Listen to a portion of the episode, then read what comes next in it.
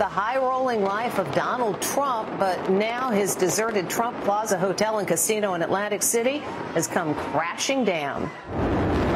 Reduced to rubble. The Trump Plaza Hotel, once a glamorous and profitable Atlantic City casino, was demolished today, blown to smithereens by 3,000 sticks of dynamite. And it was quite a spectacle. I'd like to see the Trump name be blasted along with the building. This is Michael Cohen, and you're listening to the Mea Culpa Week in Review.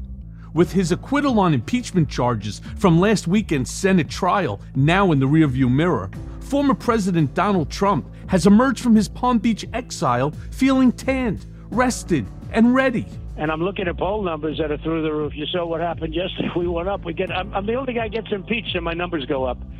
I may figure that one out. Let's say somebody gets impeached. Typically, your numbers would go down. They would go down like uh, like a dead balloon. But uh, the numbers are very good. They're very high.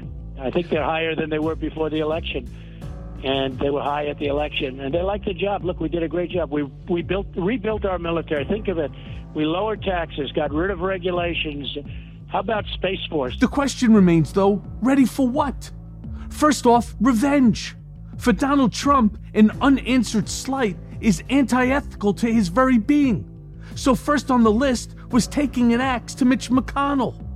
In recent days, the Senate's evil overlord has become a political punching bag for both Democrats and far right Republicans alike.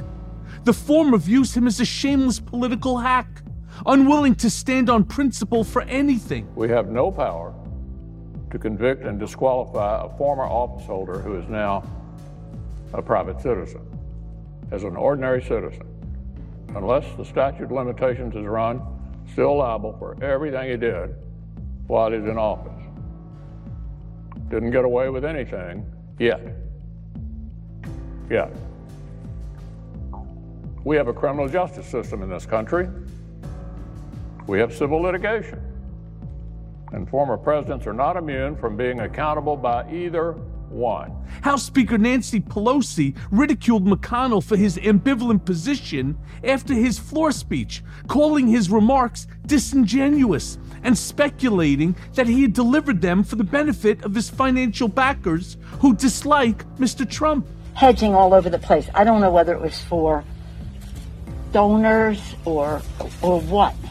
But whatever it was, it was a very disingenuous speech. And I say that regretfully. Instead, after voting to acquit the former president on a technicality, a face saving move aimed at protecting himself from MAGA voters, he then moved to excoriate the president for the very things he had just voted to acquit the president on. There's no question, none, that President Trump is practically and morally responsible for provoking the events. The move was vintage McConnell, a series of painful political contortions aimed at threading his mangled body through the thinnest of needles. While the latter view McConnell as a traitor and sellout to the MAGA cause. In the minds of his most ardent supporters, Trumpism is not just an ideology, but also a litmus test requiring total fealty to Donald J. Trump. The determination of so many Republican lawmakers to discard the mountain of evidence against the former president, including the revelation that he had sided with the rioters in a heated conversation with Kevin McCarthy, reflects how thoroughly the party has come to be defined by one man and how divorced it now appears to be from any meaningful policy aspirations and ethical or social principles. It's now a party that stands for absolutely nothing beyond Donald J. Trump.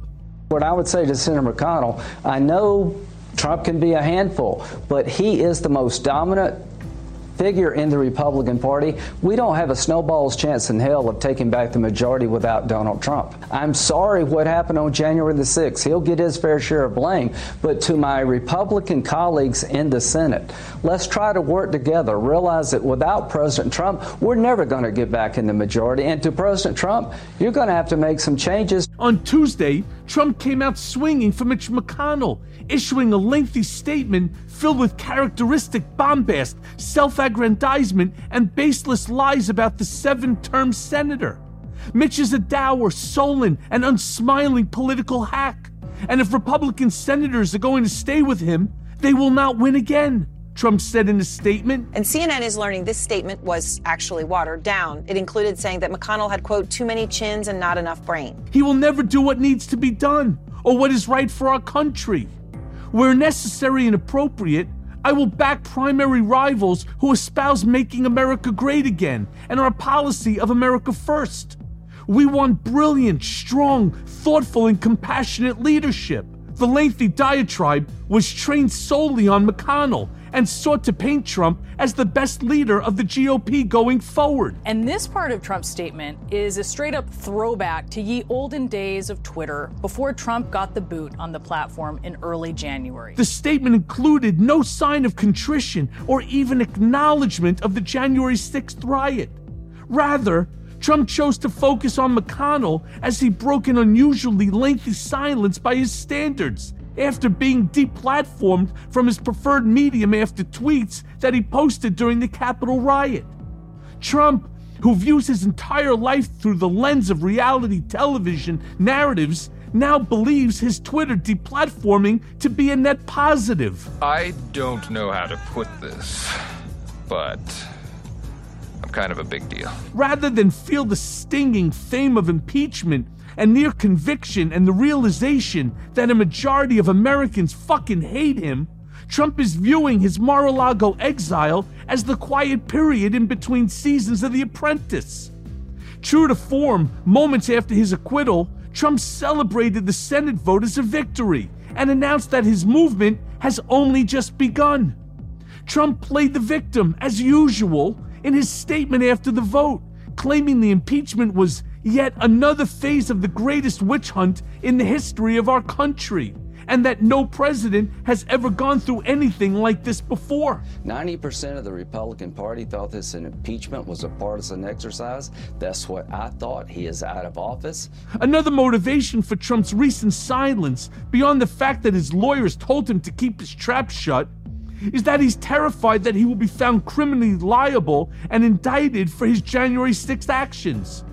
In between raging about the unfairness of his deplatforming, the stolen election, and whatever daily conspiracy is commanding his attention, reality occasionally seeps through, and it's usually in the form of him questioning aides and family if they think he'll be charged with a crime.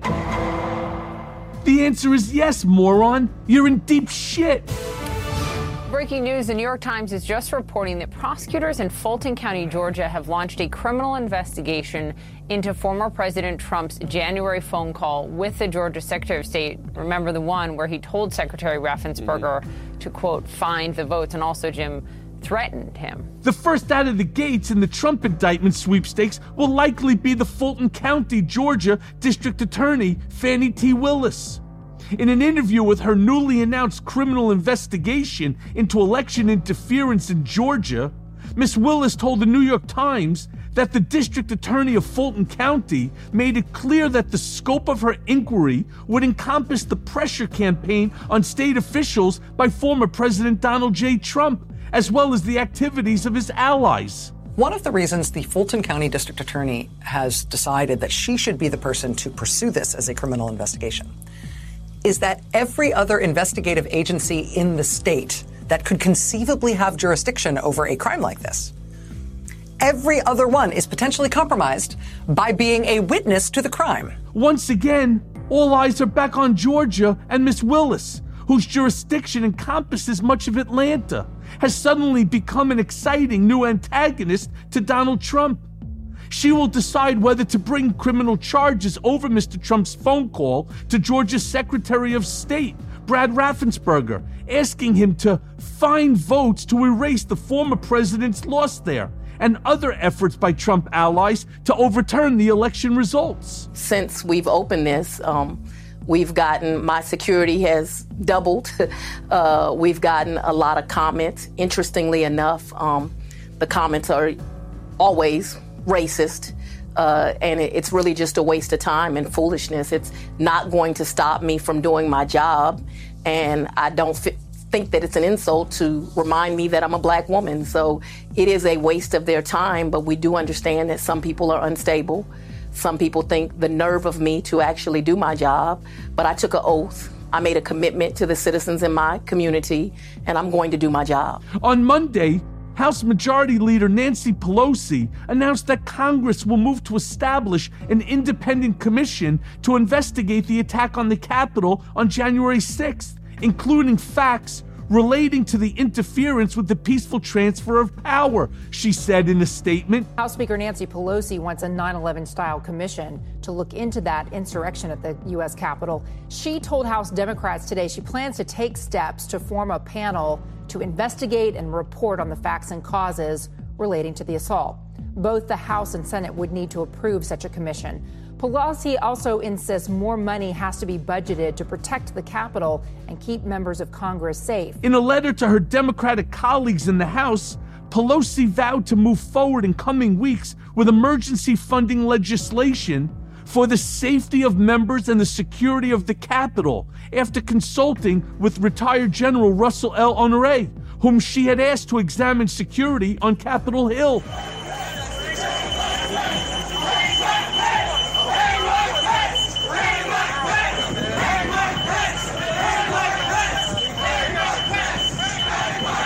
The inquiry would be set up and run similar to the federal commission that was set up after September 11th of 2001 would almost certainly turn some of its attention to Trump's role in inciting the attack. But it would also look more broadly at the administrative failures by federal and local law enforcement agencies, as well as the House and Senate sergeants at arms. For McConnell and other Republicans who want Trump gone, a commission to investigate the riot might be a broad and non threatening way to get the ball rolling on a process that could result in an official reckoning with Trump's role in the events of January 6th. There's still more evidence that the American people need and deserve to hear, and a 9 11 commission is a way to make sure that we secure the Capitol going forward and that we lay bare the record of just how responsible and how abjectly uh, violating of his constitutional oath President Trump really was Some legal experts see an opportunity for the charges against Trump to take on greater acceptance through this process with the public record, noting his direct role in inciting the riots. From there, the 14th Amendment could be used to keep Trump out of office if he were to run again. Passed in the wake of the Civil War, the amendment includes a provision banning any public official who engaged in insurrection or rebellion from holding office in the future. Since that language is already enshrined in the Constitution, simply passing a congressional resolution declaring that Trump's actions amounted to insurrection could place a significant obstacle in his path back to public office. Unlike the impeachment clause, where you could um, try the uh, president on a number of misdemeanors.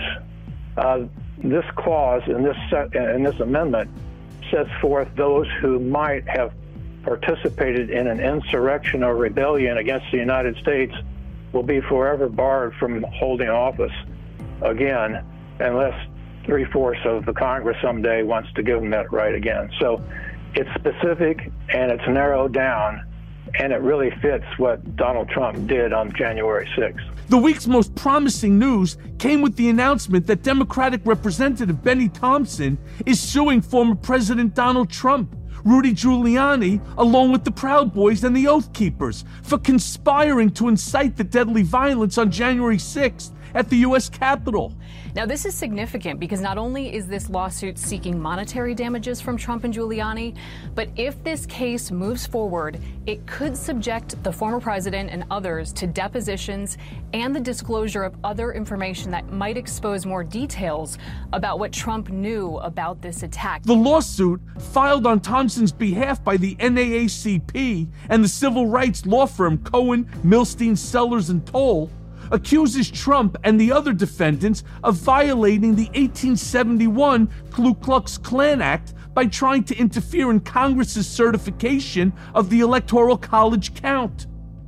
The legislation was part of a series of enforcement measures at the time intended to protect the enfranchisement of black citizens from violence and intimidation. But thank goodness it did, and now here we come full circle uh, with this Klan like activities of the Oath Keepers and the Proud uh, uh, Boys and others uh, at the direction of our president uh, at that time, Donald Trump.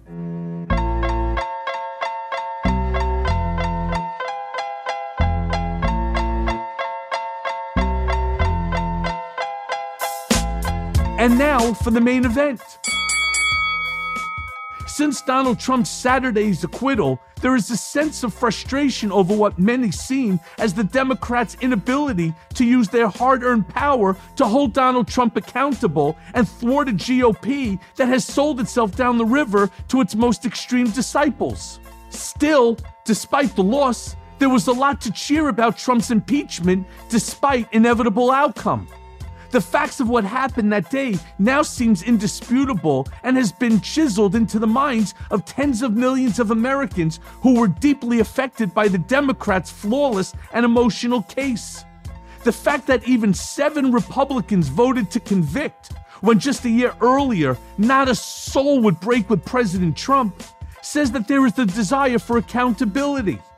Add to that the 10 GOP representatives who voted to impeach and it's the most votes by an opposing party to convict ever.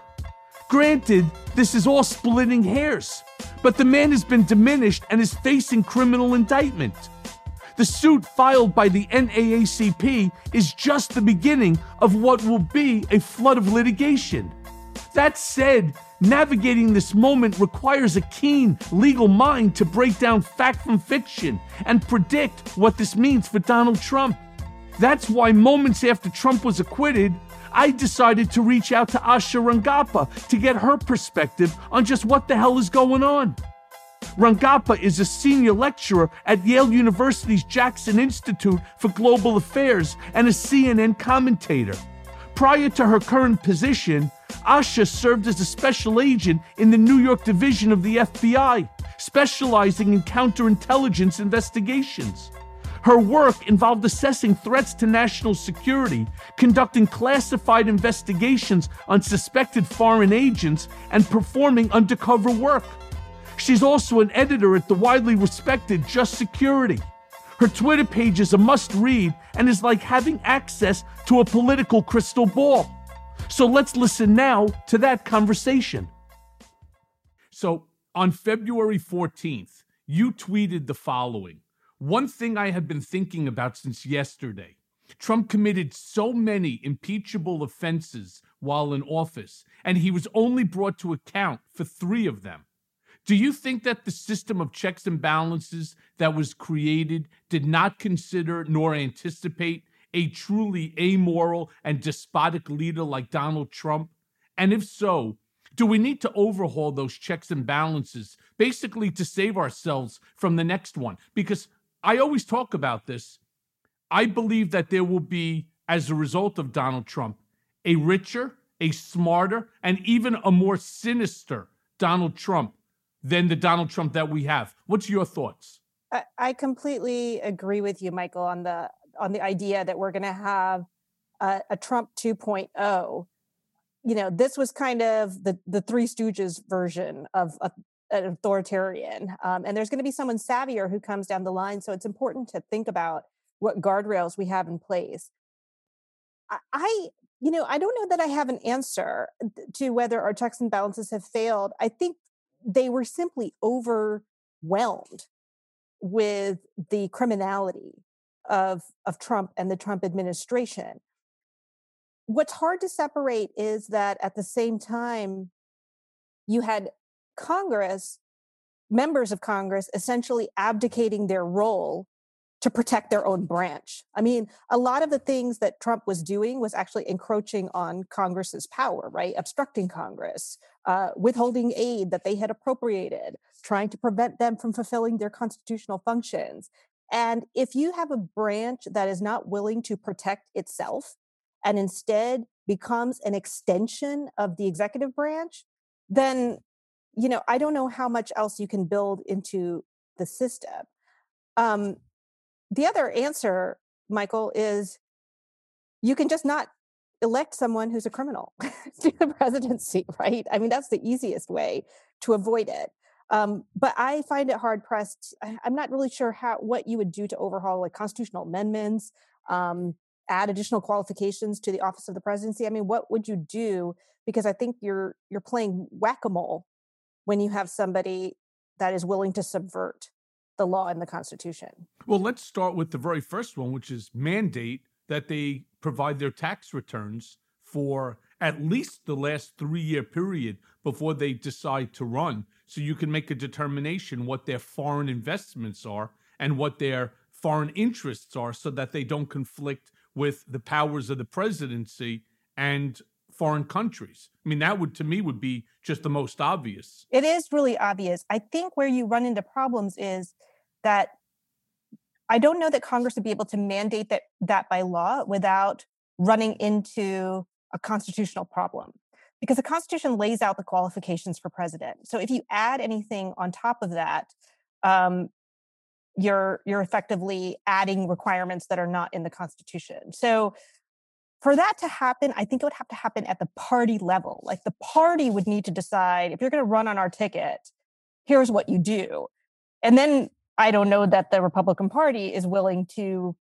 implement that kind of check um, I agree. I mean, I think that financial entanglements um, run into so many of the issues that the founders of our constitution were afraid of, which is foreign influence, emoluments, all of these things. But I think it would be very difficult to mandate as as a legal matter unless you actually made a constitutional change. And what about then mandating that you can't have I mean, I know we have a nepotism law, that you can't have family working directly in the Oval Office in high powered positions like Ivanka and Jared did. That I think would be, that needs to be checked. Um, I mean, our ethics requirements were just completely you know steamrolled in this administration um, so those need to be put in place i think you can also strengthen things like uh, the role of inspector generals, the protections that they have, whistleblower protections. Um, there's a lot that you can do legislatively to encourage and incentivize the right kind of behavior and basically allow for exposure of bad behavior earlier. But I think, Michael, we still get back to once that bad behavior is exposed, as we saw repeatedly over the last four years, what do you do about it? If you can't indict a president while he's in office and Congress is not going to ever remove him through the process of impeachment, the four years basically becomes a crime spree free for all. And, um, you know, a way to, and especially if you can like pardon people and, you know, potentially try to pardon yourself, which Trump did not try to do, shockingly. Um, well, no, no, no, don't say that because we don't know. Correct. I've said on MSNBC, I think it was with Alex Witt, I turned around and said, and I know Donald Trump better than anybody. And I can assure you, it would be no different than him sitting at my table playing Monopoly. The second that I look out the window or get up to get him a bottle of to a, a Diet Coke or what have you, he's stealing all the 500s, right? And he's and he's looking through the the stack of cards for the get out of jail free card. Donald Trump is not walking out of that White House without a get out of jail free card for himself and for you know his his kids and anybody else that he deems could ultimately um, pose the threat to him down the road civilly like what's happening now or criminally like what's happening now i completely agree so there's no way there's no way in the world that he doesn't have pocket pardons and i've looked on maybe uh, you know what it's a great question for me to ask you because you are a legal scholar i'm going to ask you do you have to notify the public is there any public requirement for notification as it relates to pardons? No. I, I agree with you, Michael. And I actually made I I commented on several threads on Twitter saying the same thing. Um, you have to deliver the pardon, which means the recipient of the pardon has to actually receive it while you have the power to grant it. and I would think that perhaps in the case of family members um, or himself, he may want a witness there, a third party to see that he did it. But I agree with you. I think he could keep it secret. I, there's no requirement. And Trump, by the way, bypassed the office of the pardon attorney routinely for all kinds of pardons. So, what's not to, I mean, what's to say that he didn't write it down on a piece of paper, hand it to, say, Ivanka, somebody witnessed it, and it's in a safe somewhere? I think you're right. Like, why, how would that not necessarily be valid? I think he did it a little bit smarter than that. I think he used a law firm or a lawyer who's now holding all of them, mm. and each and every one of them signs a limited retainer with that lawyer for the receipt of these pocket pardons. There's no doubt in my mind. And once the whether it's the attorney general or when it's uh, the Southern District of New York, if they'll ever get you know onto it, I still believe the Southern District's going to walk away from this case, despite indicting me for Trump's dirty deeds. Uh, I think they'll walk away. But if there's a federal case that's brought, watch how quickly Don Jr., Ivanka, Jared, Donald himself, right? Um, Allen Weisselberg, Rudy Giuliani, all of them start pulling out of their breast pockets from their suit, you know, from their suits. All of a sudden, hey, pocket pardon, you can't touch me. That's my opinion, and I'm if I if I'm right about anything so far, and I've been right about a lot, I know for a fact I'm right about this one.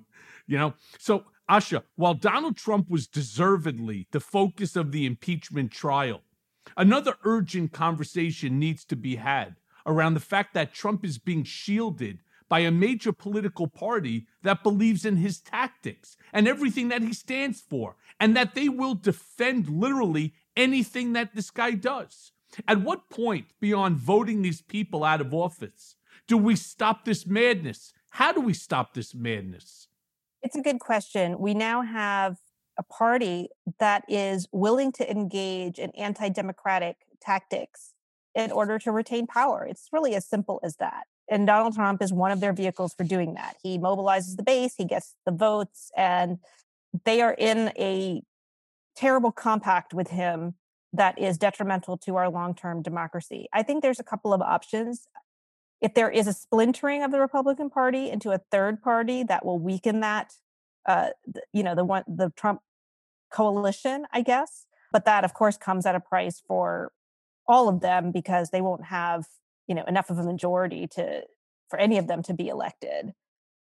I, I don't know what to say. I mean, really, it's. I think it's just where we're at a point that you normally see. I used to study Latin America, right, where you see uh, countries that essentially let go of their democracies and uh, you know end up with an authoritarian in power. And what you see actually in a lot of countries is, where, where authoritarians do come to power is that they subvert it from within. They use the democratic process to take over um, and in many cases the people willingly cede the power over as well, knowing what's coming. I mean, you it rarely happens out of the blue overnight. You see it coming from, you know, a mile away. So that's where we are now. Uh, what are your thoughts? What do you think? What has to happen? Yeah, I'm I'm disgusted by the entire thing. I watch Mitch McConnell, who I think is a two-faced rat bastard. You know, I just I have no respect for the man at all. This is a guy who made you know, um, a career out of politics. You know, interestingly enough, our forefathers never anticipated that being a politician was supposed to become a career. It was service of duty, no different than those people that fight in our military. It was a call of duty. And I guess they've realized over the 200 and some years that, hey, I can make a shit ton of money, right? Being a politician. And make a career out of it when you see someone like Mitch McConnell, whose wife was working for Trump. Oh my God, she left four days before, right before the um, the vote, uh, announcing that Joe Biden had actually won the election. How great of her, right? And Donald Trump gave her, I think she was what, like um, uh, chair of the of transportation. She was Secretary of Transportation. The hell does she know about transportation? That was my business right? While I was also uh, a lawyer, I had one of the largest fleets of, of transportation here in the city. What she, what I forgot, she hasn't probably learned yet. But to appease Mitch McConnell, Trump made her you know, Secretary of Transportation. Then you take another asshole like Lindsey Graham. I mean, there's no other way to look at him. One, if you look at four years ago, five, six years ago, and they start playing clips of him in the past, the guy double talks every single thing that he said. I get it. You're a member of the Republican Party, but you're also a fucking American. So behave like an American. Behave like a politician. Behave like you care more about this country than you do about kissing Donald Trump's ass and playing a round of golf for free on his golf course. Because that's really what it's all about. Running down to Mar-a-Lago or one of other Trump's golf courses, getting a free fucking hamburger and a round of golf. That's what I see of Lindsey Graham. And then you take a guy like Ted Cruz, a guy who's really wickedly smart, but at the same time is dumb as shit right? The fact that after Trump insulted his wife and what we did to him with putting his father and Lee Harvey Oswald on the front cover of the National Enquirer, you know, a la David Pecker, right?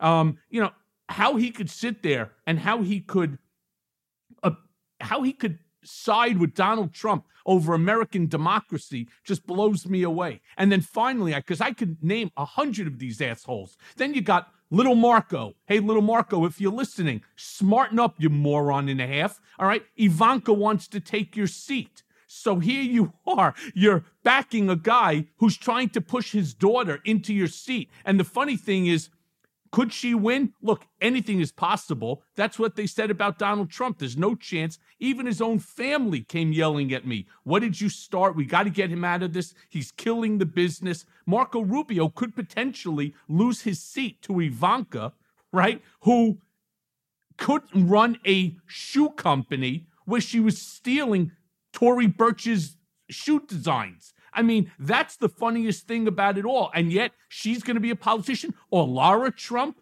right? Who's as dumb as Eric. I mean, I don't know. So, yeah, like you, I'm frustrated with the entire process. I think the I think our politicians that have made themselves career politicians, they all need to go.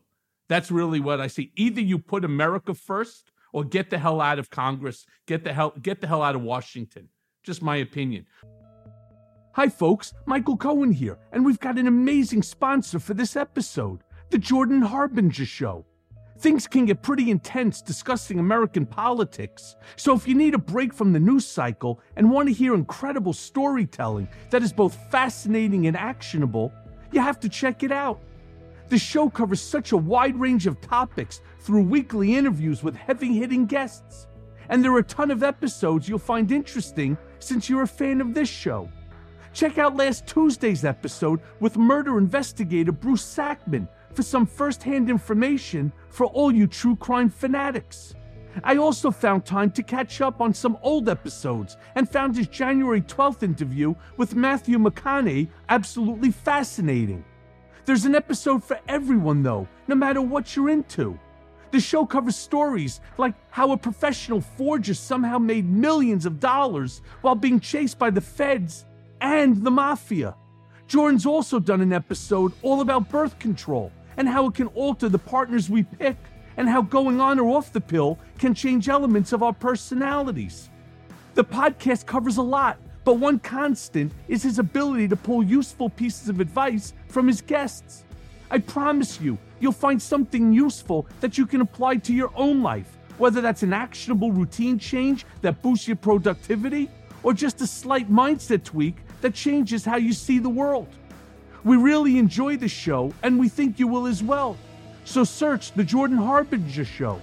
That's H A R B as in boy, I N as in Nancy, G E R on Apple Podcasts, Spotify, or wherever you listen to podcasts.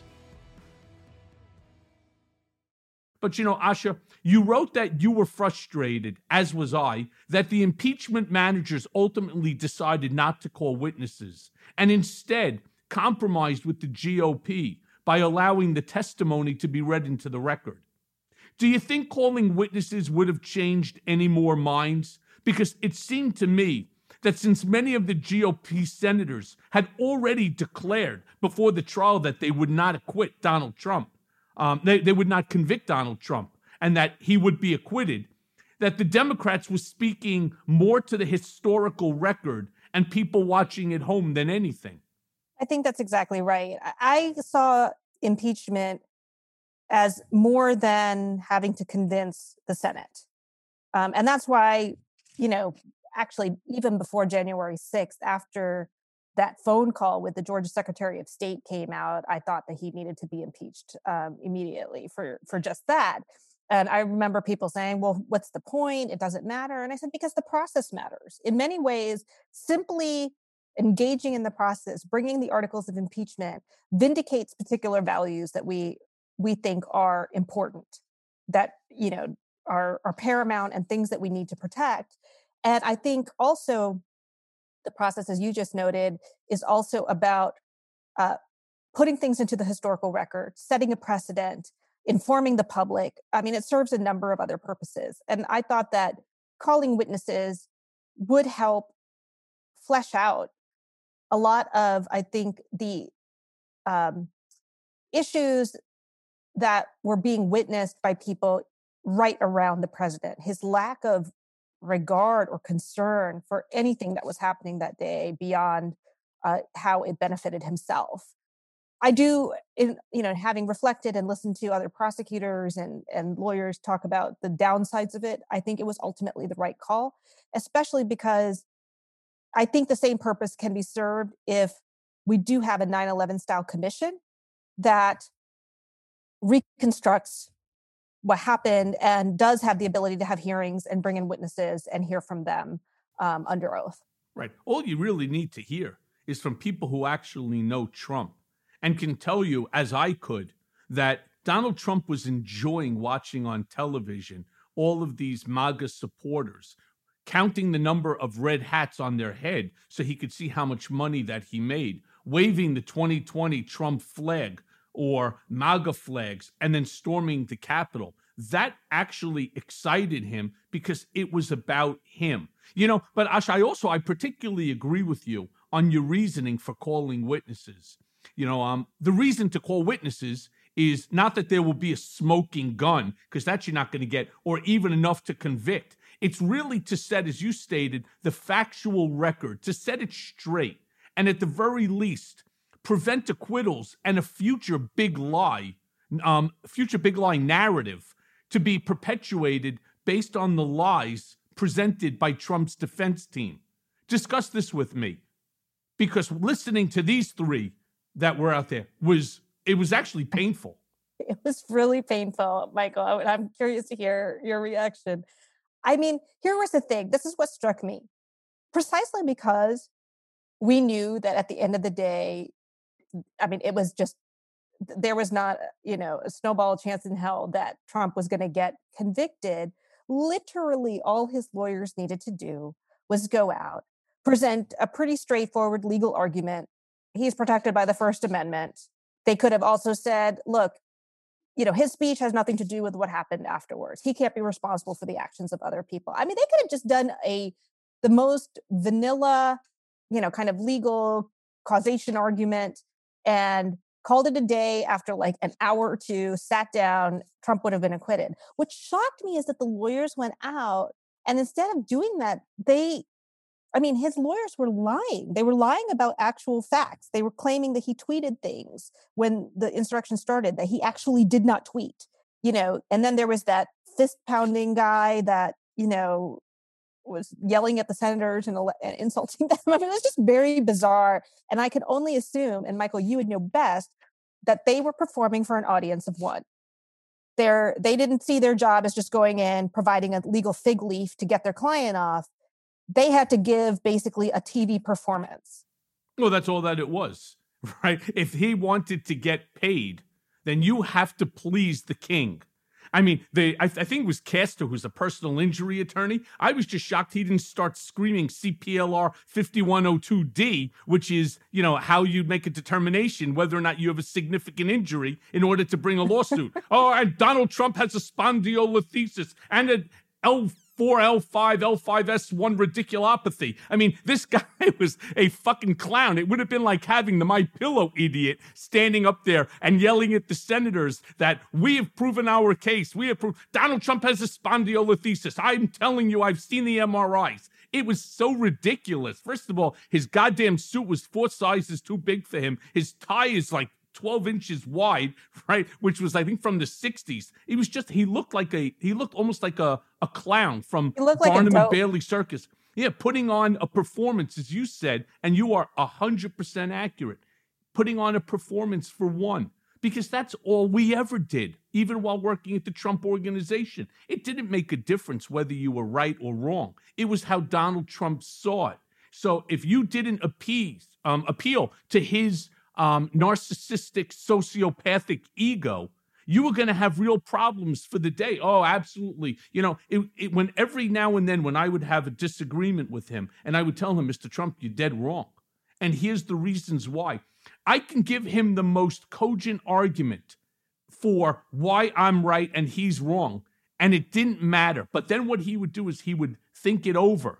And then 15 minutes later, he'd call me back in and he's and he would give me a whole new methodology that would basically incorporate three out of the four things that I would give him, and he would declare it as his thoughts. I mean, that's that's just really who you're dealing with. You're dealing with a guy who the and I've said this a thousand times. The most dangerous person in the room is the guy who has Donald Trump's ear last, because when you have his ear last, you control what goes on in between his ears.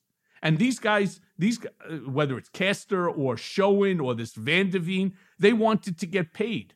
And if you want to get paid, what you're going to do is you're going to you're going to please the king. Otherwise, like me, you're going to have to sue him. And I say to anybody that is owed money by Trump or the Trump organization, assert your legal rights. Do what I'm doing. File civil actions against them. I'm waiting now for Don Jr. to be deposed. We've already deposed Eric. We're now put in papers to depose Donald himself and Allen Weisselberg, the CFO, to which they're fighting like crazy. Well, why? If you have nothing to hide, right? Then go ahead and, you know, put yourself on the stand. Because look, when Donald Trump goes on the stand, it's like dealing with a um, a five year old. You can ask a question about X. He's going to tell you what a great victory he had in 2016 with the highest number of people in the you know in the uh, in the mall. You know at the inauguration. You don't know what his answers are going to be. And the funny thing is, neither does ne- really truly neither does he. But let me ask you this then, Asha. Should Trump's lawyers face any accountability or ethics charges around their made up charges and other lies told at the trial? Because you're 100% correct. They made up facts. Should they not then be held accountable? Because I know that impeachment is political and it's not a criminal trial, but surely that there must be some laws governing that these lawyers to not come out and outright lie while people are, you know, are watching and accepting this as a trial. Well, I understand it's not a criminal trial, right? And um, there has to do. Is there accountability? I don't know. Well, there there is a law that would apply in that situation. Um, 18 USC 1001. Uh, I false was charged statements with that. is it applies to making false statements to any officials, and these people, you know, these lawyers were making statements to senators, um, you know, an official body in their official capacity, uh, and you know, I think they you know they have a lot of leeway as attorneys to spin the truth in favor of their client but once it crosses the line to literally fabricating facts material facts that you know matter um i think that they they cross the line into uh criminal liability. Now let's talk about the reality. I doubt that the department of justice would try to enforce that um against them. I mean, just because it's a political minefield, not because they couldn't meet the legal threshold. Uh, so, so then you say, well, what's left? And I think you've identified precisely the bodies, Michael. I mean, you're part of the legal profession. You understand that when you become a lawyer, you have to pass the ca- character and fitness standards of the bar. They review uh, whether you should be a part of the profession. I think the problem is, is that once you become a lawyer, it's very, very hard to get them to, you know, review lapses. Um, I think they're reluctant to do that, and you know, maybe rightly so because it's it's someone's livelihood. You know, you don't want to strip someone of their license or sanction them uh, willy nilly. However, I think in this case, it's so egregious. This is one of the most important um, and serious you know processes trials that could ever take place in you know our under our laws and to go in and lie um, is simply you know it breaches all of your professional responsibility and i think we we know that a lot of i mean he he basically couldn't find attorneys until like two days before i think precisely because most lawyers understood that this is what they were being asked to do um, and no, it, no, it was no, it was because because they were going to get paid. it was it was all about fees, and what I always found interesting about that is not only was it about fees, he raised two hundred and forty million dollars that's supposed to be used for things like this. So it's not even that it was his money. He even though he knows it's his slush fund and that he's the one who determines where the money goes, he didn't even want to pay these five lawyers the fees. But I want to ask you this since we're talking about why they wouldn't bring charges against these folks. Then why then did they do it to me? Why was the 1001 charge brought against me? Do you know what my 1001 charge was? What was it? Do you not know? Uh, it was the Congress one uh, testifying in the hearing, right? Correct. But do you know Yeah. what the actual charge was that I lied about? It was about uh, when Trump knew about the Trump Tower Moscow deal or when it Right, ended, specific- something something yeah, like that. yeah. speci- specifically, it was the number of times that I discussed with Donald Trump the Trump Tower, the failed Trump Tower Moscow deal. And I put into my papers that we only spoke about it three times, when in fact we spoke about it 10 times. That's the big lie. All right. So, and that's the one and only lie that they ended up getting me on that 1001 charge because then I'm watching, you know, the egregious and the disgusting lies and misrepresentations that these three representatives, that these three lawyers for Trump's defense were telling. And I'm saying, wait, wait, hold on one second, right? I mean, we're talking about made up shit on an insurrection, lying about facts, lying about wh- what Donald Trump was thinking, what he was doing, what he was saying.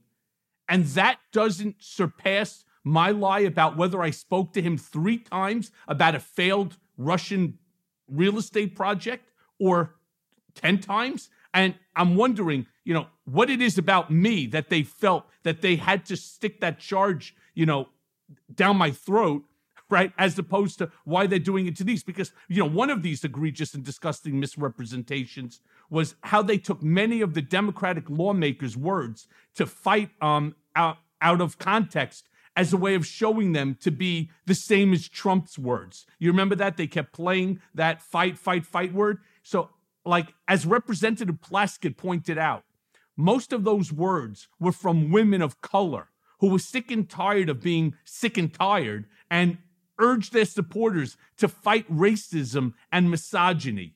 Do you see the choice of videos as illustrative of who the GOP sees as the real enemy here? Because that to me was blatant. Yeah. Um, I, I do. And just to go to your previous question, I completely agree with you. I mean, they they stated things on the floor uh, in you know of the Senate that were objectively false. Um, I think it, frankly, did surpass what what you know the lies that they prosecute you for, or what they prosecute probably a number of people for all the time. I am just saying that, and I don't think it has to do with you specifically. I think it goes to, and we can talk about this after I answer your your second question it goes to the dilemma that the justice department is facing is going to face moving forward which is just the political minefield of going after the president. Um you know and uh how that will be politicized and um whether that will do you know damage to to the department of justice. Um with regard to the tactics i you know this is this is the play now this is the play is to find enemies on which to scapegoat problems um, to play on fears and stereotypes and racial animus as a way of dividing Americans and fostering loyalty to the Republican Party and specifically to Trump. That's the play. It's a very, it's kind of a very Soviet strategy, actually. um, so you know that that's the the tried and true uh, approach, and I think that's what they're going with. They don't have any idea. I mean, I, I've never, I haven't heard you know what's the plan to improve people's health care or standard of living it's just you know be scared of xyz the invasion at the border antifa et cetera et cetera um, and fo- and fomenting anxiety and hatred um, i don't know if that answers your question. I, I, don't think that video was surprising at all. I mean it's basically perfectly encapsulated their their approach. Yeah i, I agree with you. I, I saw it as just a, another demonstration by the GOP to fail to take into account that this country is not the Southern White Christian Coalition, right? That we are a melting pot, which is what we're so proud of as a country. And yet, the GOP's only defense is that black women who were shown at a disproportionate rate of anything during that impeachment trial, right? Um, saying the word we have to fight against racism and misogyny. I, I just don't get it. But there's also been a lot of talk in the press uh, and also from pundits that despite his acquittal in the impeachment charge, Trump ultimately still lost. Can you explain this reasoning for me um, and how it emerged once as the dominant force in the GOP and is already using the trial as a pretext to primary and, po- and to purge those that he viewed, meaning Trump, as disloyal? Where is the win here for them? I think it's it's kind of a philosophical win, um, which doesn't is isn't always satisfying. I think I think there is something to be said, Michael, for the fact that this was the most bipartisan uh, impeachment in in history. That he that there were seven Republicans who voted to convict, which is more than in any impeachment trial. And Trump is, I believe, the only president ever to get a vote for conviction from his own party. I mean, the last one was Mitt Romney um, in his first impeachment. I don't think before that. The, I think what people kind of said as as the win is if you looked at the people who basically believed that on the merits Trump did you know uh, meet the standard for conviction but then basically hung their hat on this jurisdictional you know technicality which was just bs um, that you know there was a supermajority that believed that he had um, you know incited insurrection. Um, and i think the the win is that he has so permanently tarnished his legacy that he will always have an asterisk by his name and be seen as, you know, in the long lens of history as a utter failure as a president, especially when you combine it with his response to COVID and, and everything.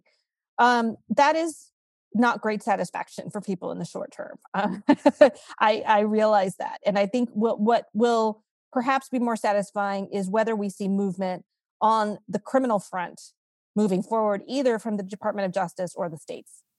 Okay, but then that means that our representatives are pushing their their obligation or they're pushing the responsibility onto whether it's the district attorney, the attorney generals, whether it's even the Southern District of New York, uh, all here in you know in New York, uh, in order to vindicate what we all know to be truthful. And yes, Donald Trump might be a two-time impeachment loser, but nevertheless, what's the first thing that the son of a bitch came out and said? Don't worry, you'll be seeing me in 2024. So while he was impeached twice, he'll break history again for the sake of it, just simply to make the announcement that he's running, knowing that he's not going to run, right? Because oh, you don't think not, he's going to run again? No, no, I do not. I do not believe that he's going to be able to run. Uh, I think that the district attorney and the AG will see to that here in New York. Again, I'm very disappointed with the Southern District of New York. I think that the prosecutors, you know, um, for the way that they came down on me for his dirty deeds, how he and others like Allen Weisselberg or Don Jr. or Eric Trump, all who signed the checks, who actually set this whole thing in, in motion, how they don't get charged for that for Trump's dirty deeds or Trump himself. How I'm the only one that's holding the basket on this one makes no sense to me. But I do want to ask you, as we talked about um, one of my least favorite people there in Washington, Mitch McConnell. How did you feel about Mitch McConnell's speech just minutes after voting to acquit?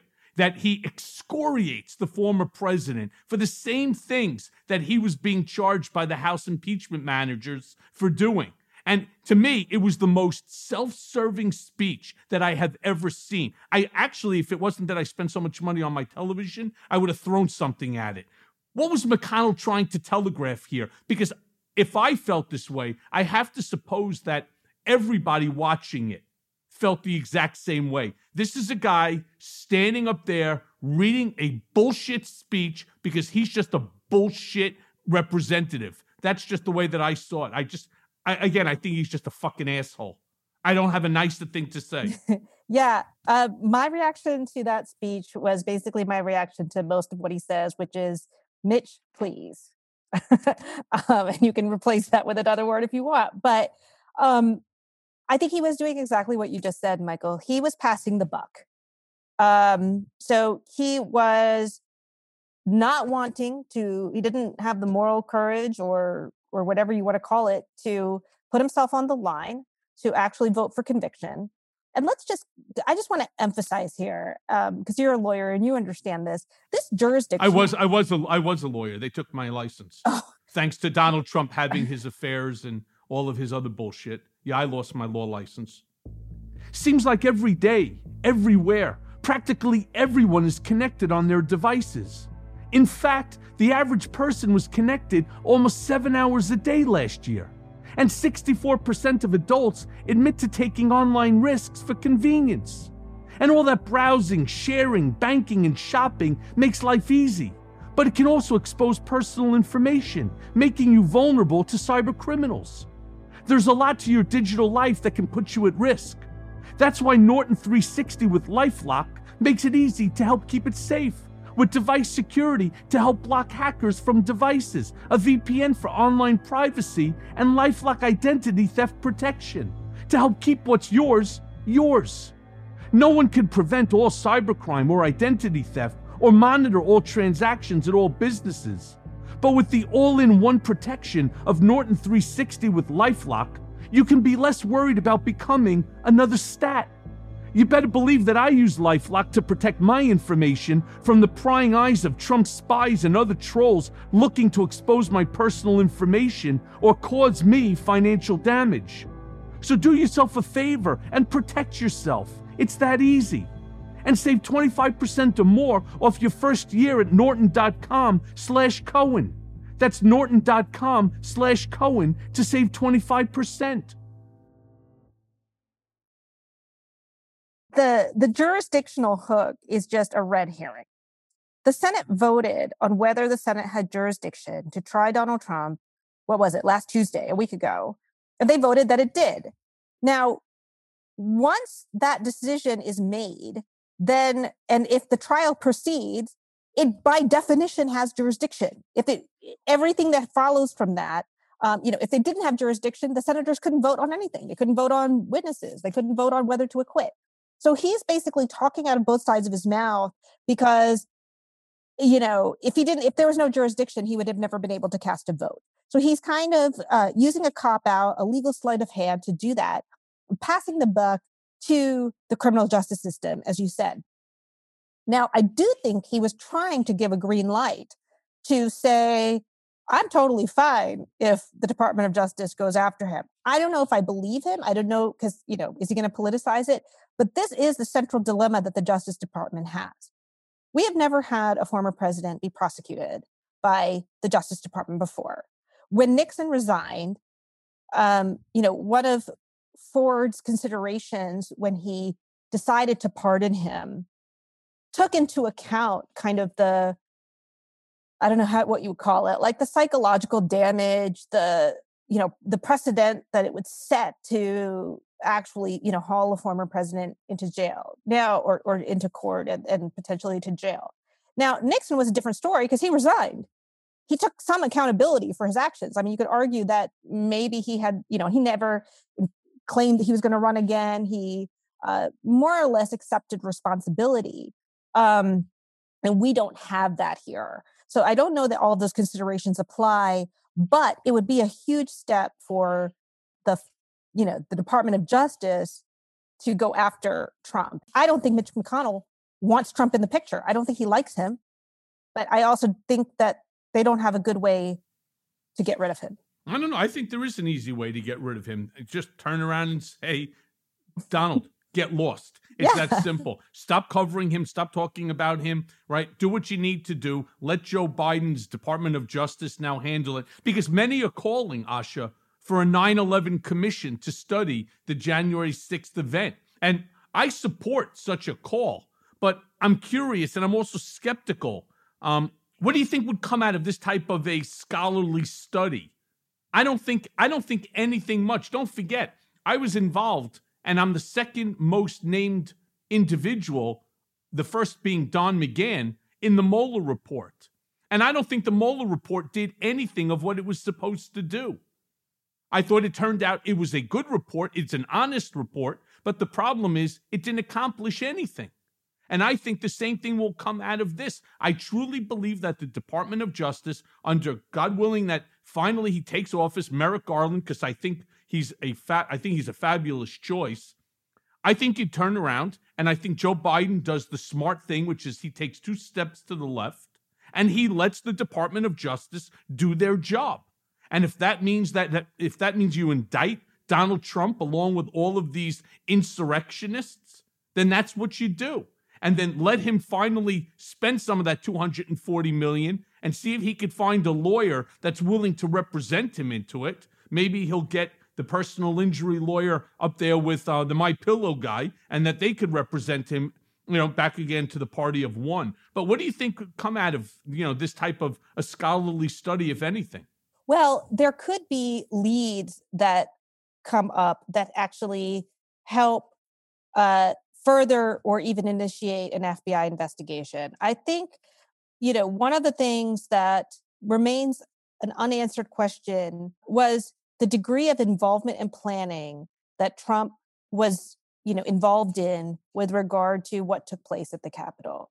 And I think with an extensive investigation that includes things like subpoenaing documents, uh, witness testimony, and remember, because now Trump is no longer in the White House, they won't stonewall those requests like they did before. I mean, part of what happened with the Mueller report is that a lot of information they simply blocked from it either getting to Congress or or even to the special counsel. Um, they're not going to have that problem this time. And if Trump was involved in any you know, I, I, think, like I said, I think the managers made a great case for this. But if you want to prove it beyond a reasonable doubt to a jury, I think part of the way to start surfacing some of that information uh, could be through a congressional hearing, and then the FBI can kind of take that ball and roll with it. Remember that a criminal prosecution for incitement and rebellion, which includes inciting insurrection, uh, in order to hinder the the functionings of, of government includes as a penalty disqualification from holding office.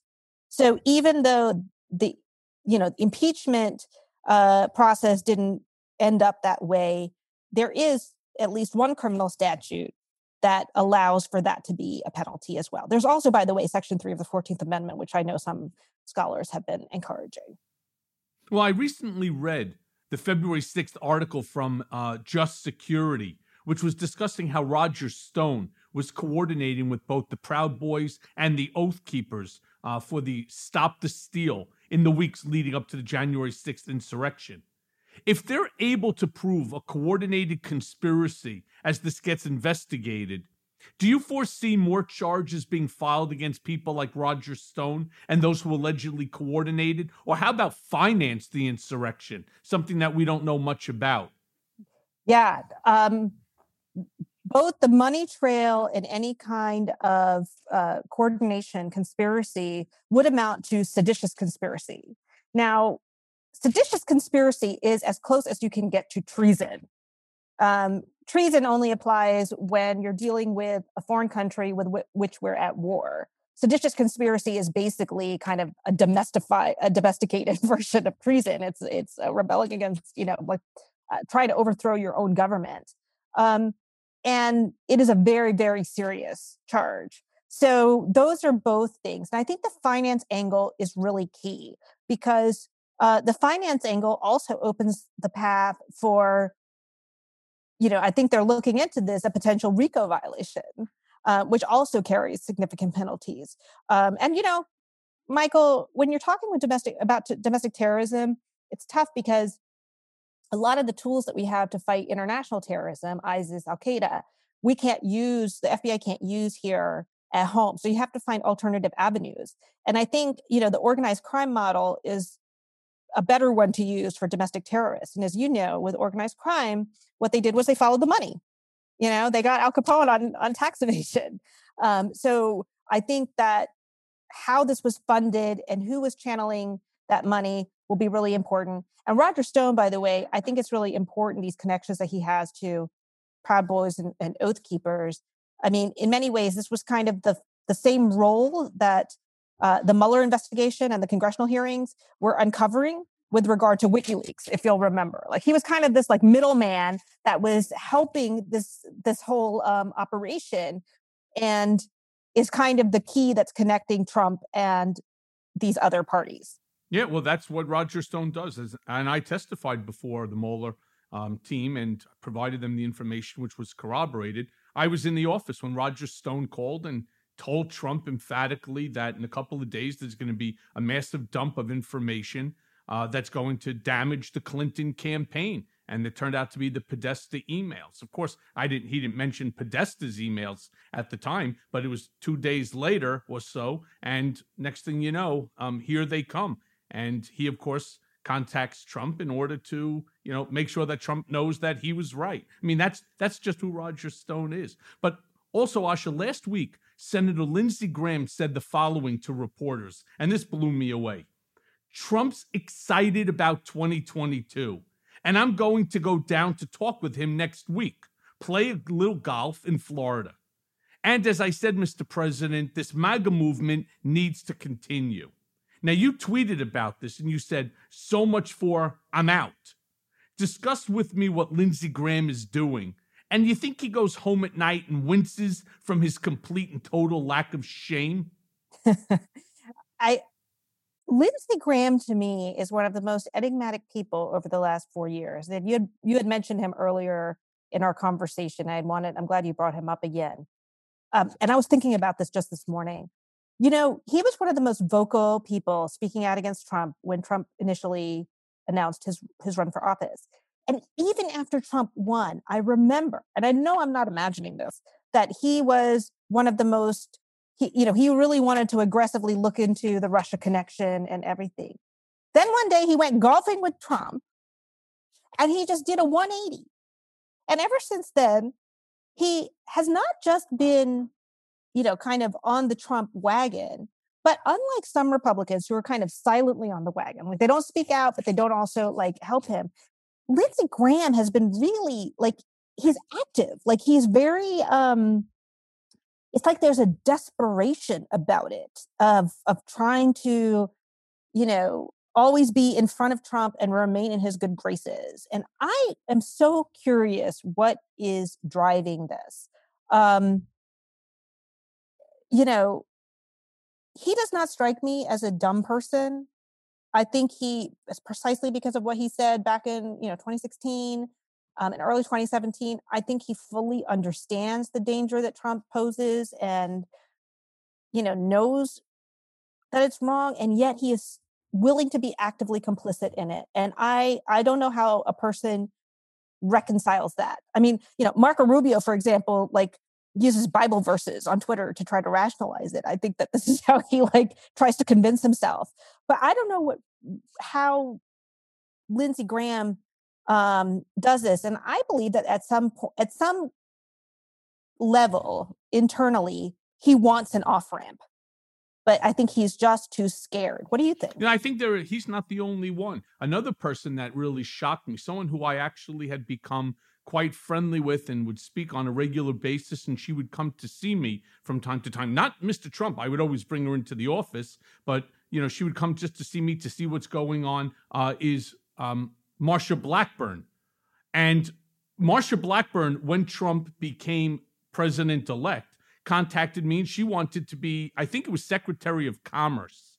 And i put her name in and i said listen mr trump you know she's been a supporter of yours, even when everybody else wasn't, when the rancid penis, uh, Reince Priebus, um, and others were actually attacking you, or Ted Cruz and so on. Um, she was actually there from kind of like the beginning. She'd really like to be, nah, nah, I, I, I don't see it. And I'm like, well, what is it that you don't see?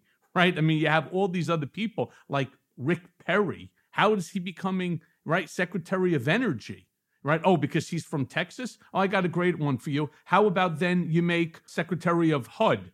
Ben, ben, ben Carson, Carson, right? I mean, let's take a, a skilled neurological surgeon and make why? Let's make him Secretary of HUD because he's black, right? For the same reason that he made Perry, right, Secretary of Energy because he's from Texas, because that's the myopic thinking of a racist, yeah. sexist, misogynistic, xenophobic, homophobic, Islamophobic, anti-Semite like Donald Trump. I mean, that's just how his that's how his brain works. So, you know, I I don't know why they're following him. I truly look, I did, and I don't know why. The more I sit and it bothers me and it, it haunts me at nighttime. You know, I I don't sleep well at night because I still have like the smell of the prison institution or something that I saw on television will remind me. So it plays with your head. Um, but the thing that really keeps me up most at night is trying to figure out why I stayed, why I did for him the things that I did. Um, even though people want to make much more out of it. Uh, look, we Trump, despite what everybody wants to make, the Trump organization was not Murder Inc. We never killed anybody. We never went took a body and buried it in Central Park. That's all bullshit. Some of the other things, yeah, we were very hard when it came to lawsuits, you know, um, not paying, you know, contractors, as I write in my book, disloyal on several occasions, some crazy cases. But, you know, why they stay, why they're sticking with him, it's all because they think that there'll be some sort of a benefit whether he'll be able to help them in a reelection or to help them to raise money, or because the people that are their constituents appear to be, based upon the numbers, supporters of Trump. So, therefore, if I want to keep my job, as they all do, look, Marsh has been there for how many years now? Um, quite a few. The same thing with guys like Lindsey Graham or Mitch McConnell. They're career politicians. And like I, I also believe federal judges should not be lifetime appointments. I think it's a very I think it's dangerous um, to the entire system. If you're worried that March is just around the corner and you've barely gotten anything done, take a deep breath. Policy Genius will help you make the most of this short month in minutes. Luckily, Policy Genius can help you check off two big items with ease. Compare life insurance rates and save 50% or more in the process. That means having more cash to do things you actually care about doing. Plus, it's 100% hassle free. Their licensed experts work for you, not the insurance companies, so they can offer unbiased advice when you need it. Here's how it works first, head to policygenius.com. In minutes, you can work out how much coverage you need and compare quotes from top insurers to find your best price. Policy Genius will compare policies starting as as little as $1 a day. You might even be eligible to skip the in person medical exam. Once you apply, the Policy Genius team will handle all the paperwork and its red tape. You could save 50% or more by comparing quotes and feel good knowing that your loved ones would be taken care of if anything were to happen. Go to policygenius.com to get started. That's Policy Genius when it comes to insurance, it's nice to get it right. But then just moving on quickly because we only have, you know, a little bit left. On February 13th, you tweeted the following in regards to the former president's defense strategy. You know, that his lawyers should have stuck to the basic one. And we talked about this. And everything that they talked about was they were all nonsensical claims and so on. Um, discuss this with me for a second. Like, what what was what was going on here? It was just so theatrical and it was bad lawyering. I mean, if you know, you actually know the law, um, well, okay, let's just let's break them down one by one. Um, you had Castor, who was just dull as dirt. I mean, I don't even know what this like. Didn't he like ramble for just two hours about like I don't know his fishing trip or something like that? I mean, it was just like non sequitur opening. And I guess I, mean, I don't think we ever saw him again after that uh, because he was so bad. Well, I mean, all he chose to do was to lie about the basic facts. He insulted the Senate. He made nonsensical claims, as you said, for over two that was hours. Vander. That was van der That was the third guy. The personal injury lawyer was um so Castor was the first guy with the dopey suit. Van der was the Philly personal injury lawyer, and he was just he was nuts. Um, I think he didn't understand the like i don't think he understood the gravity of what he was doing. I don't think he understood the body that he was addressing. Um, i remember at one point he told them it was the worst day of his life or something like that. Yes he did. Um, and he claimed that if there were witnesses that they were all going to have to come down to philadelphia to his office to be deposed. Um, he was way out of his league didn't seem to understand the law was non-responsive to questions and basically like just had this like every time he was asked a question, like he, you know, kind of like it's like he needed a cape or something, so he could just like, you know, dramatically walk off um, after saying something that was non-responsive. You were dead accurate when you said that they were all playing to a party of one. And that's yeah. why all that he wanted to do was to say things that he interprets or believes that Donald Trump would find flattering, or in his case, because I agree with you, I think he's dumb, non offensive to Trump. And yet they all managed to fail because Trump supposedly threw a temper tantrum, one of his baby hissy fits, right? But here's what these three clowns actually knew going into it. And this is a great thing if you're a lawyer. You're taking on the defense of a case that you know you've already won, right? Just don't screw up. That's all you need to do is go in there. You could like you know, you could recite a poem if you want, walk off, and you're done. I was listening to Castor. I swear on my life, I thought when he opened up, or Schoen as well, when they opened up the book, I thought he was going to read Green Eggs and Ham. I mean, the guy could have literally belched the national anthem and won this case because you were not getting 17 Republicans who were courageous enough in order to convict the man, convict the president, the former president. I mean, they just were not. So as a lawyer, how great is it if you can walk in, right? I mean, I, mean, I would have gotten a suit that fit better with a better look to myself, right? But I would have gone in there and I would have turned around. I would have fucking read off green eggs and ham. I would have started citing Dr. Seuss simply for the theatric of it because that's what Donald Trump would want. Make fun of everybody, all the Democrats. Make fun of them because if you're going to play to a party of one, play it the way that Donald wants you to play it right? Turn around and attack, you know, um, Plaskett, turn around and attack Jamie Raskin, turn around and attack Eric Swalwell, and you know, and all of them. Uh, I mean, just that's what Donald wanted. So get up and say whatever you want to, right? Because you know you won the case, and if you're going to play to a party of one, they should have played it much better. But Asha, then on February 11th, you retweeted S.E. Cupp, who wrote, "Trump lost." The presidency, the House, the Senate, and the trust of the American people, as well as the belief in free and fair elections, the credibility of the Republican Party, the admiration of our allies, the fear of our enemies. What exactly then are Republicans defending? Discuss this with me and my listeners.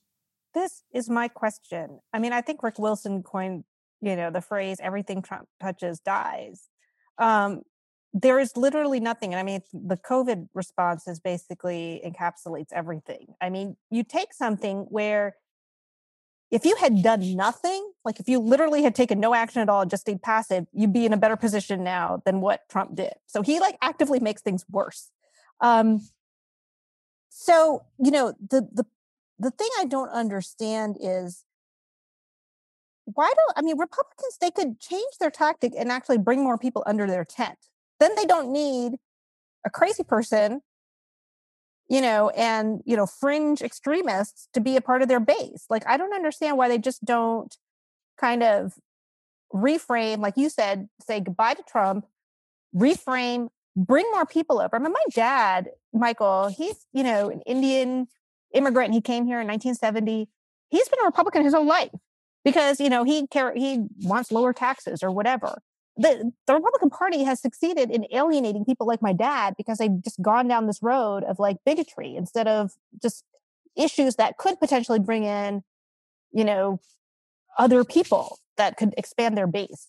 Um, why they don't do that, I don't know. And it's not sustainable because they can't win elections. They have to keep engaging in anti democratic tactics like voter suppression if they want to keep uh, like basically stay in power with the base that they have. Or gerrymandering or some other republican trick mm-hmm. that they have. But asha i found that you wrote about nikki haley's late in the game denouncement of donald trump outstanding. I really did because you wrote and i'm going to quote please nikki haley is what i call in my taxonomy of complicity an amoeba. Lacking any real character or convictions of her own she will always choose the path of least resistance only interesting takeaway with these folks is you always know which way the wind is blowing. Tell me a little bit about what you meant. Yeah, I mean, amoebas are, you know, I think Marco Rubio, for example, is an amoeba. I mean, they're people who um, really uh, they they just have no stance of their own. Like they're not willing to stake their ground on anything. They're gonna, they're just, you know, reeds that go with the wind. I think Nikki thinks that maybe the political winds are blowing in a direction where saying something mildly bad about Trump is going to be good for her own political career. This is about her ambition. It's not actually about principle or any kind of real belief that she has. Um, and I think if, if the situation changes, she'll change her mind. She'll waffle. She's a fraud. Would, would you think that she's looking at all of the great press that she had received when she was working in the administration, and now she doesn't want to lose that because she wants to ride it in 2024? That's exactly right. She's one of the few people who I think escaped the everything Trump touches dies phenomenon. Like she kind of she's she was very shrewd in being able to somehow keep enough distance. Maybe this was because of her job you know, as ambassador to the United Nations, that it wasn't directly tied to everything Trump was doing day to day. Um, and then also exit at a very key point. So she largely had her reputation, but you know, and, and I think you're right. She wants to capitalize on that, you know, sense that she's, you know, hasn't like I don't know some. uh I, I don't want to say integrity because I don't think she has that, but um, political chops. Uh, she wants to ride that in 2024 without being tainted by Trump's legacy. I don't know how anyone, and I don't think anyone should be able to escape being tainted by Trump's legacy at any point if they helped in this administration. Right. I can't certainly see her standing up on stage like the way Joe Biden did and said, I was President Barack Obama's vice president. I worked with him on doing X, Y, and Z, right? Whether it was the Affordable Care Act, whether it was prison reform, what, whatever it is that they that they worked on. Now, whether or not that you liked President Obama's, um, you know, regulations and all the things that he did, it was for lack of um, words, it was a rather peaceful time in American history, right? We knew who our allies were. We knew who our adversaries were. The economy was doing well. Yeah, there were things that you didn't like about policies. You know, I always talk about this. Ed Koch had that famous line if you agree with me eight out of 12 times, you should vote for me. If you agree with me 12 out of 12 times, you should see a psychiatrist. You're never going to agree with a politician 12 out of 12 times. So maybe there were some of his policies you didn't like. Maybe they were policies that were important to you. So you voted for the next guy. That's the way that the system is supposed to work. It's not supposed to be, hey, I voted for Donald Trump because I like the status quo because I'm white. right? Or, you know, Yeah. uh, women and men should not make the same amount of money, right? Or, you know, I want to, you know, I want Donald Trump to be able to stack the Supreme Court and the federal courts with ultra conservative judges. That's just not really what you're supposed to be looking for. But who am I to tell anybody what to vote for? Right? Uh, you do what Yeah. you want. So, you know, Asha, as we're coming down to the hour, um, just one last question for you.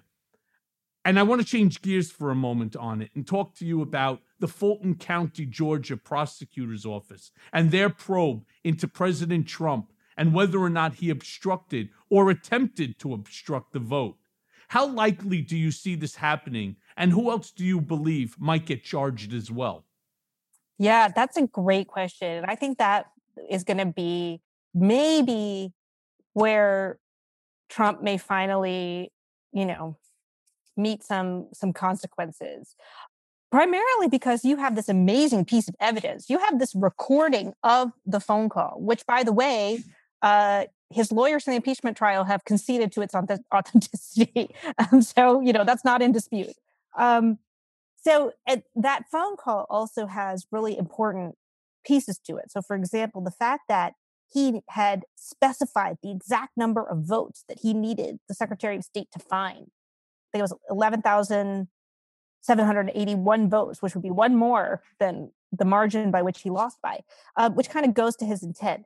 Um, you know,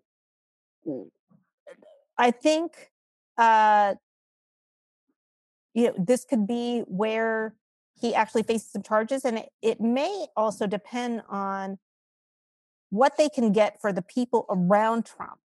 Um, you know, their complicity in it, if there's any charges that they can get them on, and then leverage that to get additional witness testimony about Trump and what his intentions were leading up to that phone call. Um, because I think they're going to need more than just the phone call if they want to actually prove something in court. Um, so it'll be about the people around him. And by the way, speaking of Lindsey Graham, I think he might be somebody who's ensnared in this whole thing because I believe he too had prior had previously tried to engage in some kind of sketchy, you know, vote request of of you know trying to find instances of voter fraud or something. So that's going to be a case to watch. Well, you may remember two years ago when I stood before the House Oversight Committee and I made certain warnings that turned out to be absolutely correct. For example, that there will never be a peaceful transition of power if Donald Trump loses. I'm going to make another prediction to all of those that may end up getting sucked into this vortex, this this garbage dumpster known as Donald Trump and his legal problems. If in fact Donald Trump turns around and asks you to join him, that don't worry, we're going to pay for your legal fees, it's a lie. He does not. And you're going to end up in the same situation like me, having to sue Trump and the Trump organization. And in this case, it would probably be his super PAC or the RNC or whoever else is funneling money. He's like a mob boss, right? He's got all of these different areas funneling money for his lifestyle, for his payments, and so on. Rest assured that he will throw your ass under the bus like he did mine. He will use you as a scapegoat because Donald Trump, and say it with me, doesn't care about anyone or anything other than himself, right? I keep saying that over and over again. It's almost like Trump's you know, call sign for who's going to build the wall, and everyone would yell Mexico, right? Who does Donald Trump care about? The answer nobody but himself. So now, when you were talking about consequences, one of the things Wait, I, can I add one more thing? Of course you can. Michael, just because I, I want to make sure that people understand with that Georgia case, if he does have one of these pocket pardons hanging out, it's not going to matter because that's a state case. So it's not going to help him there. And also, the the Fulton County DA doesn't, I think, have the same kind. What I was saying before that the Department of Justice has to weigh all these issues about, you know, prosecuting a former president and everything. I don't think state prosecutors have that same concern because they're not under Biden's Justice Department. He has no role in them at all. So I think they have more independence. Yep. Well, and and the same holds forth for the district attorney here, Cyrus Vance, who is pushing forward. Hopefully, he steps on it a little bit. And the same with the attorney general. Listen, everybody has had plenty of time within which to review all of the documentation, and it's significant. Not only is it significant, it's um, uh, it's pretty it's pretty devastating for Trump and for his kids and the Trump organization and even the SDNY. They're sitting on a treasure trove of documents and information, including my understanding was that they had about a dozen sealed indictments. I mean, what have they done with that? My understanding is that they now have closed out that case. And I think that, and I call for this on every show, and I call for it even on television when I was just on um, Jonathan Capehart on MSNBC. I truly believe that if they don't indict Trump, that the attorney general should send somebody down here to investigate what's going on at the SDNY. You know, everybody has to everybody has to become accountable and held responsible mm-hmm. for their own dirty deeds. And that includes Trump, that includes his kids, that includes Allen Weisselberg, it includes Lindsey Graham, it includes everybody. They need to be held responsible. So, Asha, let me thank you for your time, for your insight, for you. once again your knowledge. Uh, truly appreciate you and your time. Thank you so much, Michael. It was great talking with you. The same. And now for today's mea culpa. One of my greatest regrets in devising Trump's political career was the alliance we formed with the very worst of the far right media establishment. With Donald Trump, we presented these groups with an empty vessel, more than willing to take on their grievance, anger, and hatreds. They poured themselves and their collective paranoia into Trump and created the patchwork association of extremists, racists, and conspiracists that formed the bedrock of MAGA Incorporated. Now comes word today that the spiritual and political father of Trumpism, Rush Limbaugh, succumbed to cancer at the age of 70. His work in preaching the gospel of Trumpism and using Trump to bring right wing media to a new level of influence and power is undeniable. Now, I don't want to kick a dying man, but Rush Limbaugh is undoubtedly responsible for the frightening tribalism of this nation and the radicalization of millions, especially men, into his cult of racism, homophobia, Islamophobia, and political nihilism. His voice was nasty, taunting, and cruel. His words presaged Trump's ugliness by decades, but under Trump, he was given the Presidential Medal of Freedom and normalized to a degree in a way that he had never seen. He will undoubtedly be lionized today across Fox News and elsewhere. Right leaning politicians will be shedding their crocodile tears for his passing. In my view, the world now has one less bigot to tear apart the fabric of our society. So goodbye and good riddance. And thanks for listening. Mea Culpa is brought to you by LSJ Media and Audio Up in association with Midas Touch, and it's hosted by me, Michael Cohen. Produced by Audio Up by Jimmy Jelnick and executive producer Jared Gutstadt. And it's edited by Tyler Dawson. Please stay tuned as we focus on the changing political moment and this unprecedented transfer of power. I'll be with you every step of the way.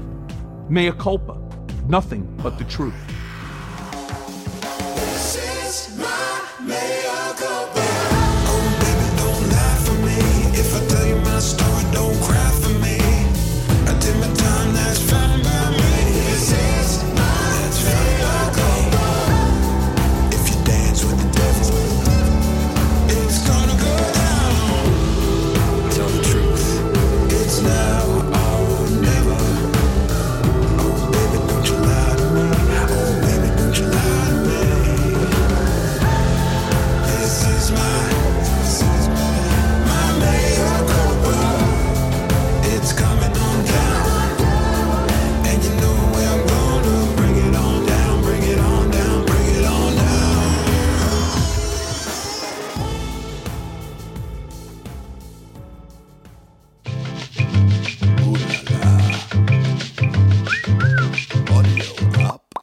Support for this podcast comes from Pluto TV. Need an escape? Drop into Pluto TV for a world of free TV. Stream hundreds of channels and thousands of movies and shows all for free. Yeah, free. No subscriptions, no fees. Imagine 24 7 channels of Narcos, CSI, Star Trek, Survivor, and everything else from hit movies to binge worthy TV shows, the latest news, live sports, comedy, and more. What are you waiting for? Download the free Pluto TV app for Android, iPhone, Roku, and Fire TV and start streaming now. Pluto TV. Drop in, watch free. So is this the line for Dragon's Maze? This is gonna be awesome. Wow, the line is really long. Mommy, there's no We'll meet up later. How long will you wait? As long as it takes. So you guys are only gonna do this one ride all day? It won't be that long. Probably. Mom, can you get us food? But wait, are they cutting? Caleb, food is so far away. Should I say something? Daddy, pick me up. Mom! Hey, there's a line here. Daddy, swing me. That's like 20 people. my One person holds the line for 20 people? This is bullshit. Don't go there. Go on a real vacation. Go RVing.